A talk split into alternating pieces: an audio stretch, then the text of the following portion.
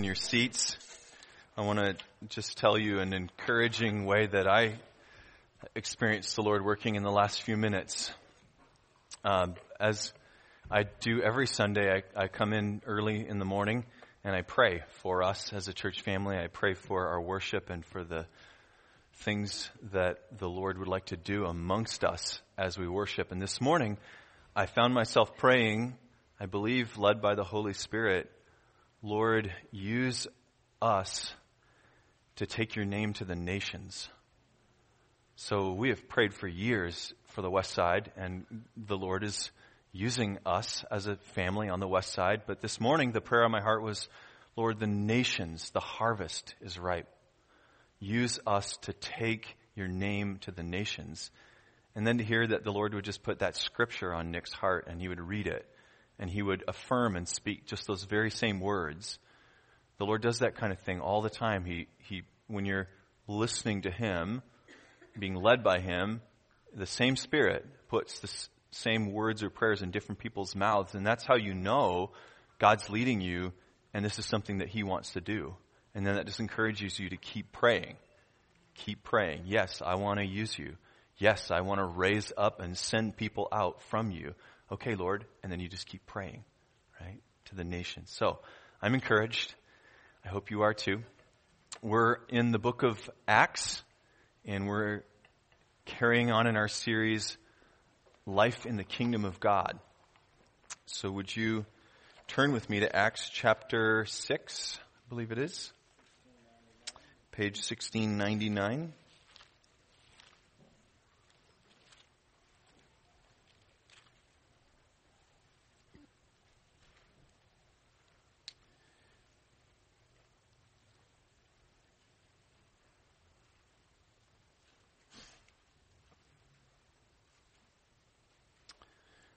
Just going to remind us where we left off by reading the last two verses before this text. The apostles left the Sanhedrin rejoicing because they had been counted worthy of suffering disgrace for the name. That's the name of Jesus. Day after day in the temple courts and from house to house, they never stopped teaching and proclaiming the good news that Jesus is the Christ or the Messiah. In those days, when the number of disciples was increasing, the Grecian Jews among them complained against the Hebraic Jews because their widows were being overlooked in the daily distribution of food. So the 12 gathered all the disciples together and said, "It would not be right for us to neglect the ministry of the Word of God in order to wait on tables. Brothers, choose 7 men from among you who are known to be full of the Spirit and wisdom. We will turn this responsibility over to them, and we'll give our attention to prayer and the ministry of the Word." This proposal pleased the whole group. They chose Stephen, a man full of faith and of the Holy Spirit, also Philip, Prochorus, Nicanor, Timon, Parmenas, and Nicholas from Antioch, a convert to Judaism. They presented these men to the apostles, who prayed and laid their hands on them. So the word of God spread.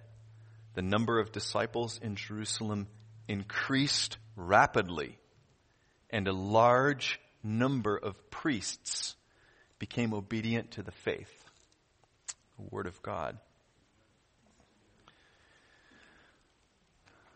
I want to say a quick word before I jump into the sermon, and that is that the sermon's going to be about leadership that embodies the kingdom of God.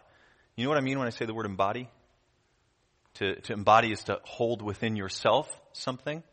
So, for example, we would say that Lindsay embodies worship in herself. I mean, we can all look at her and go, this woman loves to worship. So when we talk about leadership, we don't want to put somebody in a leadership position that doesn't embody the thing that they're being asked to lead, right? We wouldn't put somebody who has no joy or gifts or desire to worship God in a place of worship leadership. Leadership needs to embody that which it's leading. And so we're going to talk this morning about leadership that embodies the kingdom of God, because that's what's being proclaimed and advanced. And why am I saying that up front? Because I think y'all could hear me say that, and about anywhere from 70 to 80% of you could self-select out and say, well, I'm not a leader. Or 60%, whatever the number is. Well, that's so-and-so, but I'm not a leader. And I want to say from the get-go, that this sermon is for everybody, that everybody leads. What do I mean? Well, we have positions that we lead in, maybe in the church, maybe in home, but not just positions are the places where we lead. Our own lives are given to us to lead. The Bible talks about leading a life of, and then you fill in the blank, right? So, real quick, in the fall, when we fell into sin, we gave up leadership. We thought we were going to become independent, but actually we surrendered the reins when we rebelled, and we became slaves. When Jesus restores us, one of the first things he restores is the authority that's ours in him to lead our own lives. So Jesus says, all authority in heaven and earth is given to me, and he commissions his apostles and disciples to go out. Where's the first place there to express that authority or that dominion? It's in themselves, in their own life. By choosing, they can now choose righteousness. Every one of us, before we came into the kingdom of God, we couldn't stop sinning. We might have wanted to stop. We might have recognized we had a problem that was consuming us, but we couldn't stop. But when we come into Christ and we get a new spirit, a new heart within us, all of a sudden, we, by his Spirit, are able to lead our own lives. So a lot of people don't recognize this, and then they become passive, which means that life just happens to them. But life doesn't happen to us. We get to choose how we respond, okay? So we lead our life. We can't choose what comes. Change comes, conflict comes, transition comes. We're going to talk about that. But we choose. We make leadership decisions every day and every month that profoundly impact our own present and future. So whatever we look at these apostles and learn about leadership is something that we can apply on a day-by-day basis. There's some principles in here that we can apply. So, I'm talking to Peter about this week, and I'm talking to him about my sermon, and I said, he loves reading history, and I said, you got any illustrations about leadership and transition that could help me here? He said, yeah, Dad. World War One. In the Western Front in Europe, there's a long extended line where the Allies and the Axis, so the French and the British primarily, are lined up against the Germans, and trenches have been dug. Remember reading about this in history class? Long miles and miles and miles of trenches. And they're just entrenched on one side, entrenched on the other side, and they're not really making any progress one way or the other. They cannot break through each other's lines. And a British general, commander, I don't know the words, Brendan, I'm sorry. A British high-ranking officer devised this plan where he said, here's what we're going to do to break through the German lines. We are going to shell this section of the line nonstop for an entire week. So we are just going to take massive amounts. We're going to concentrate all of our resources right here, and we're going to shell them nonstop for a week, so that we're going to completely obliterate this section of trenches. And then when the week's over, we are going to be able to push through, no problem. Well, he was warned. His advisors said to him, "I don't think it's going to work, because you know what? We're not at the simple trenches that we had when we started 2 years ago. These are actually trenches that are quite involved, in that there are bunkers in the trenches. They're dug under. They're going to be able to withstand this. It's changed. Trench warfare has changed even over 2 years." Well, he said, no, this is going to work. And so he blazed ahead, and they deployed this plan with dozens of thousands of men, and they shelled for a week straight, morning, noon, overnight, did not stop. Shelling constantly, 24 hours. And then they hit the point where the shelling stopped and all the men were commanded to go. And they were told there will not be a German alive within this section. And so instead of zigzagging back and forth across no man's land and the barbed wire, you were to march in lines. And so they got up out of their trenches after a week of shelling and they marched out into no man's land and they got mowed down by the thousands. Slaughtered. The British were completely slaughtered. Because an officer made a decision in conflict that did not embody wisdom, did not listen to others, and refused to make an adjustment when adjustments needed to be made. Making sense? So here's the point. Here's the point. Leadership and how it is enacted or lived out has profound consequences. The decisions that leaders make have consequences on everybody who's following them. And so also in the kingdom of God.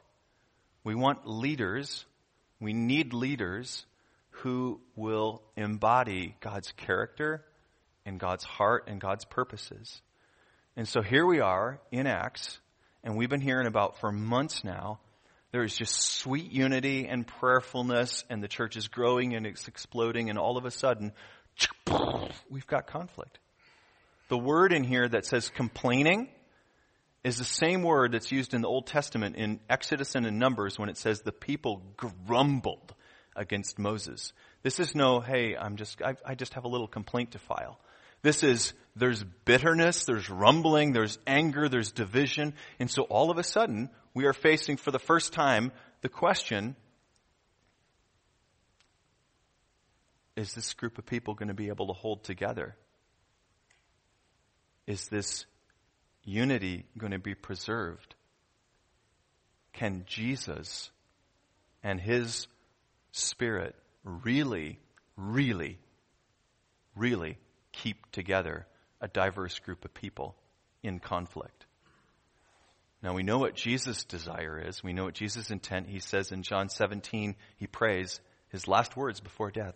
Father, I pray that they, all my followers, I pray that they would be one, even as you and I are one. That they would be one. That the world would know that you sent me. And that you love them even as you love me. May they be one. And so is God's heart, is God's prayer going to get lived out now in God's people when there's conflict? Well, that depends on the leadership. And so here's what we see in the leaders that's beautiful. And I want to name 5 things. 4 of them are going to be real quick, and then we'll press into the 5th one. The first one is that they take immediate action. Something pops up, there's a problem, there's an issue, and they deal with it so they don't evade it. Think about our own personal lives. I mean, we can talk about a church, but our own personal lives, how often don't things happen? Oh, I just don't want to go have that conversation. Oh, I just don't want to answer that email. Oh, I just don't want to talk to that person. Oh, I just don't want to. Yeah, conflict's not fun. But leaders that embody the heart of the character of God who is for unity go right away. Right away, they deal with it so they don't evade it. Number 2, there's acceptance of responsibility for a problem. They don't deflect. They don't push it away. They don't begrudge the problem. They simply absorb it, which means they're accepting responsibility for the problem. They're in leadership over this community. People are coming to them and saying, hey, so-and-so is getting more than so-and-so. Okay. They merely accept there's an issue and they call the people together. Well, that's acceptance, right? If you come with an issue to me or to the elders and we don't do anything about it, you feel like we've heard or we've accepted? No, you don't. Calling them together demonstrates acceptance of responsibility. And then second, a listening ear. So that might seem really small to you, but I think it's big. That they listen and respond validates your issue is real and it matters. So again, we want leaders that are going to validate when people have concerns. Now again, think about when people come to you. This happens all the time. People complain to you in the workplace. They complain in the home. See, we have choices. Am I going to listen to you? Am I going to validate that this is real, right? So they deal with it right away. They accept responsibility for it. They listen. They offer validation and care. And then here's a beautiful thing. They don't just deal with it on their own. They actually involve the, you might call them the aggrieved group or the ones who are complaining. All of the 7 names of the people that were put forth were Hellenistic. Hellenistic means Greek. So we had some Greek-speaking Jews, and we had some Hebrew-speaking Jews. So we got different cultures coming together here, right? And so they don't just say, okay, well, yeah, we'll fix it, we'll respond. They say, actually, why don't you choose some men, choose some people, and they give some characteristics. We'll talk about this in a minute, but put them forward. And so who gets called forward? 7 of the group, all Greek-speaking, okay? So they're involving them in responding to it. There's another principle. People come to us, we have conflict or there's transition, whatever it is. Will we involve the people that are coming? Will we give them a voice? Will we give them responsibility in helping to share in whatever it is? Okay. Last one. This is the most important and where we're going to spend our time this morning. They hold on to a personal sense of calling while being willing to delegate ministry to others. So they say to the group, it would not be right for us to wait on tables. Now, you can read that and it can sound to you like they're demeaning or they're speaking down, like it's not right for us to wait on tables. But that's actually not at all what they're saying. They're not making it as though there are various sort of levels of importance in serving the Lord. What they're doing is they're saying, we've been called and commissioned to preach the good news of the kingdom of God. This is what Jesus said. You'll be my witnesses. You saw me in my resurrected body. You knew me before I died. You see me now. You will be my witnesses. You will preach the full message of this new life in the temple courts.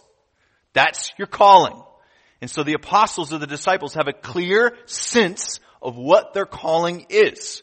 And they're not going to be veered off to the left or to the right. We've got to stick with our calling. So that doesn't denigrate this calling. That just says, I've got a calling and I know what it is and I'm not getting off it. Do you know what your calling is?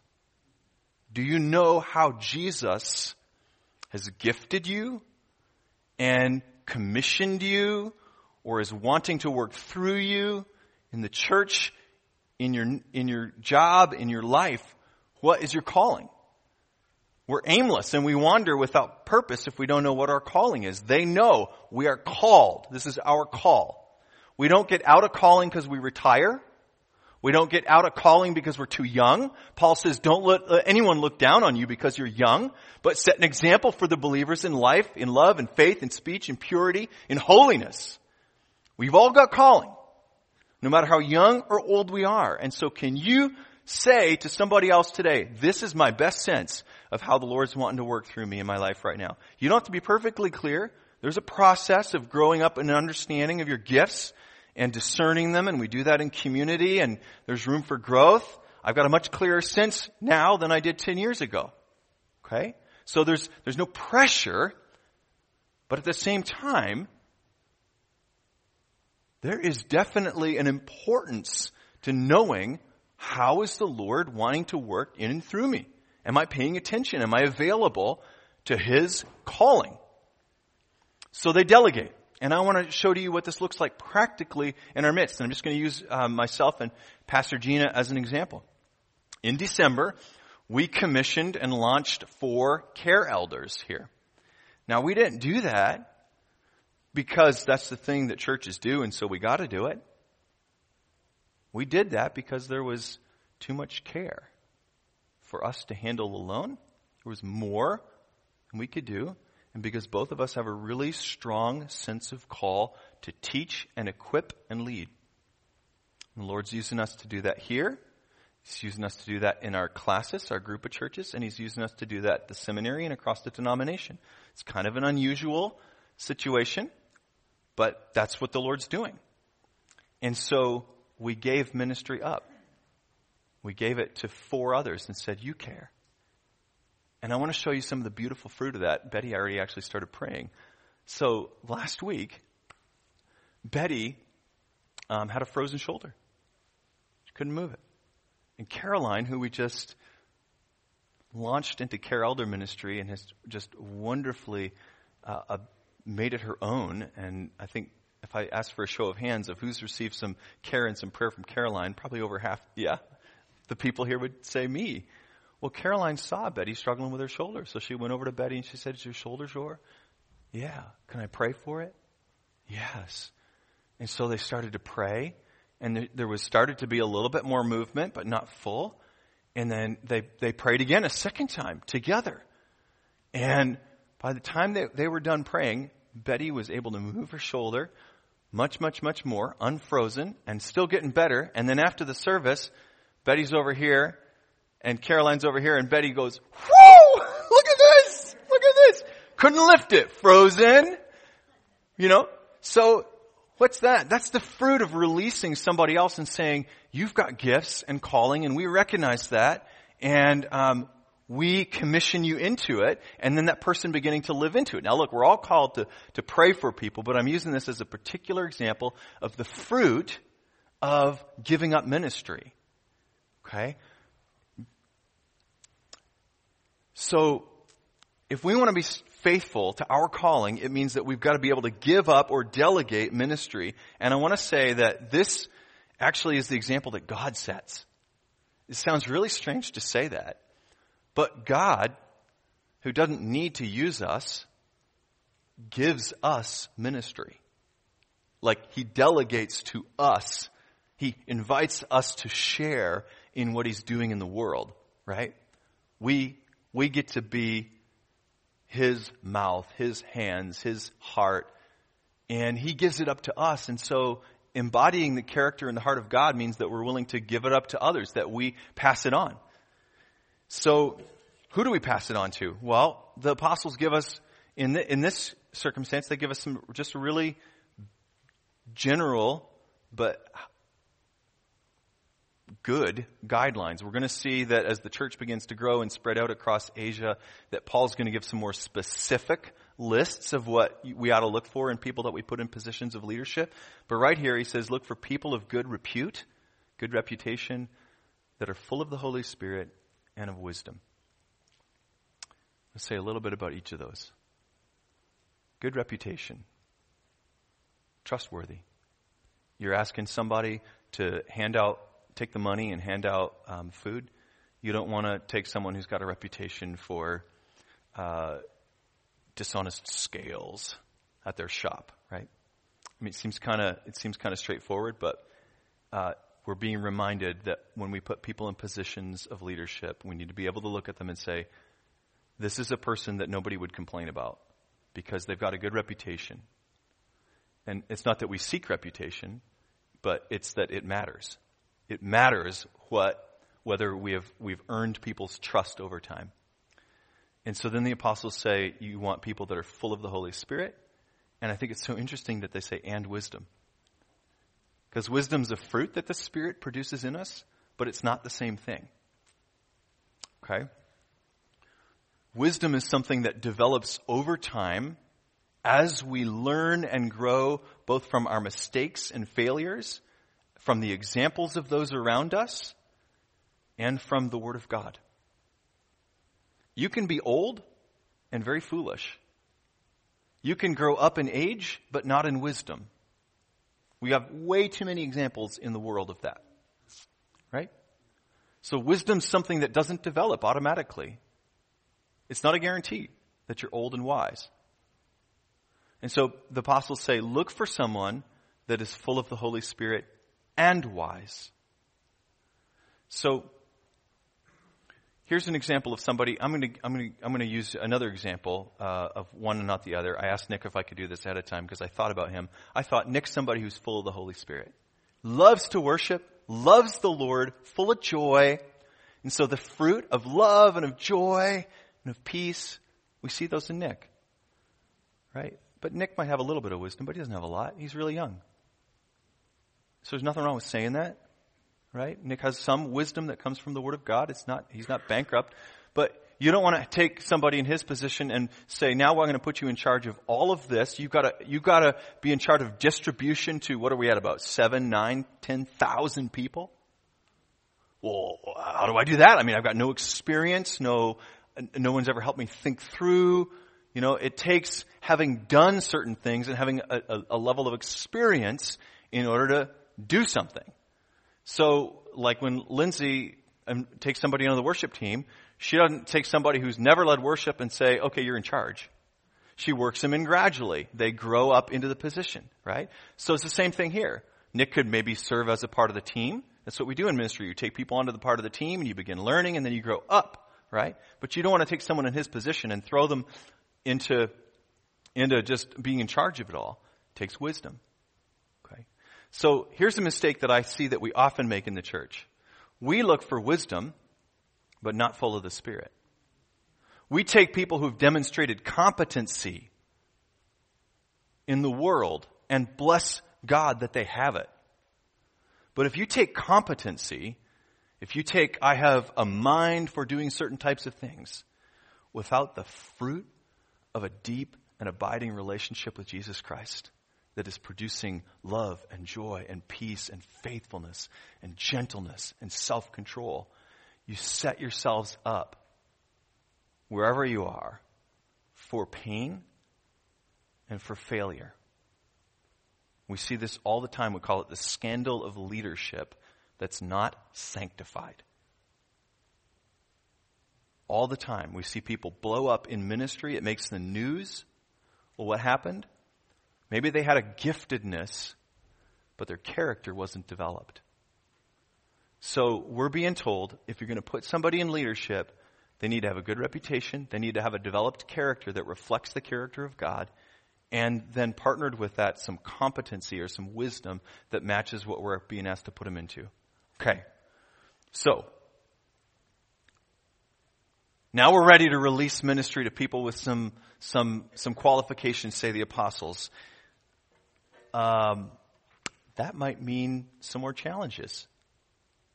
The text doesn't say this, but I just found myself wondering, you know, weren't there a few people that just really loved the apostles and had relationship built with them? And it was just, you know, it was really great that, hey, Peter, every day or every week I got to see you and we got to touch base and you were the one who was serving me the food. And I just felt really great about our relationship. And hey, who's this guy, Parmenas, like that you're sending over now? Who's team? Like, I just really like things the way that they were. I liked it when you were caring for me. I liked it when you were doing that.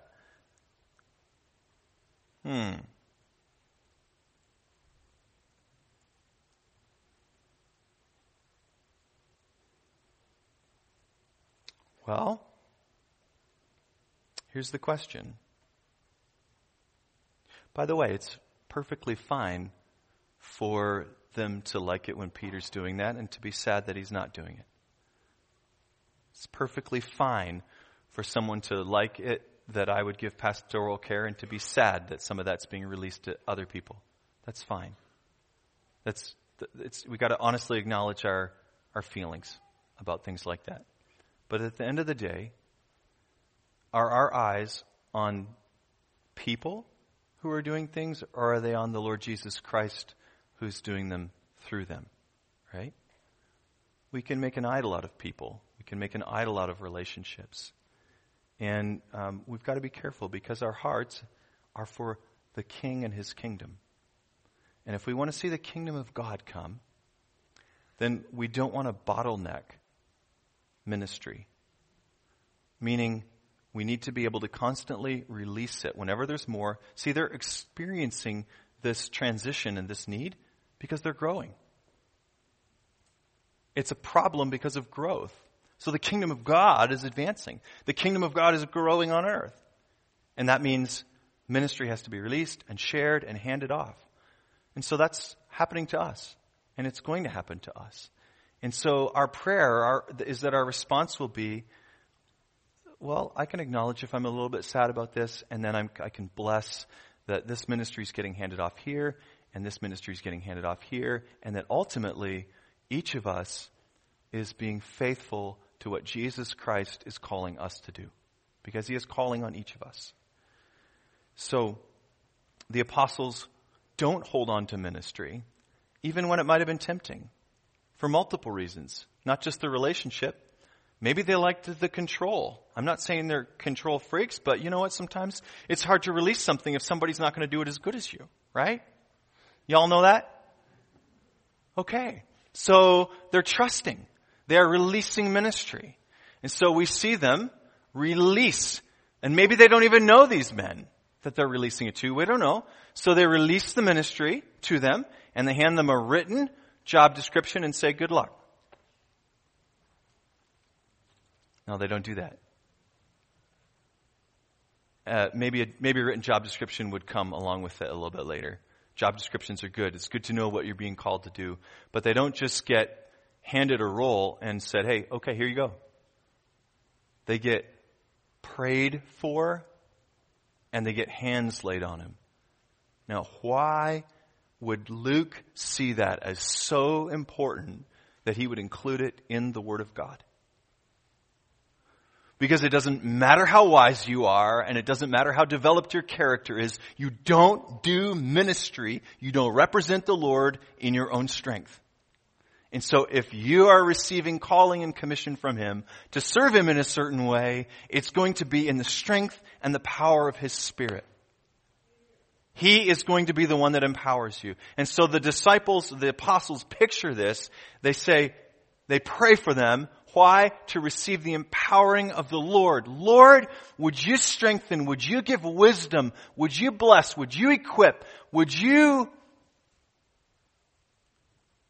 It's you, Lord. It's you. And why do they lay their hands on? Because there's delegation of real authority. Jesus says, all authority. This is not a pretty saying. You know this? All authority on heaven and on earth. It belongs to me. It's mine, says Jesus. And I share it with you. In other words, when he says, go out, proclaim the kingdom of God, the good news that he's king who saves and heals and delivers, he authorizes us as the one who has all authority to act as his representative. Go advance my name, my kingdom, my glory. Here is authority. If something gets in your way, you know how to pray. If something is evil, you know how to drive it out. If something is broken, you can pray for healing. There's real authority that Jesus, who's Lord of the church, entrusts to leaders in the church, and then they're entrusted with the wisdom of God to extend it. You get this? So this is not a, it's not a, we do this to, like, I'm your friend, and so, and I just, we're like, I'm feeling, I just want to be chummy with you as we pray. This is, I am giving you authority to do something. Okay? So Jesus calls, Jesus equips, and what happens when they release other people into ministry? Here's the fruit. It says, what does the text say? It says, the word of God spread. The number of disciples in Jerusalem increased rapidly, and a large number of priests became obedient to the faith. So again, Luke wants us to see that as people are called and commissioned and sent out, there's increased fruitfulness. And so it'll be the same for us. As we identify needs and opportunities, as we identify calling and gifting and as we commission people into God-assigned roles, there will be deep fruitfulness. There will be deep, deep fruitfulness for the kingdom of God. Let's pray.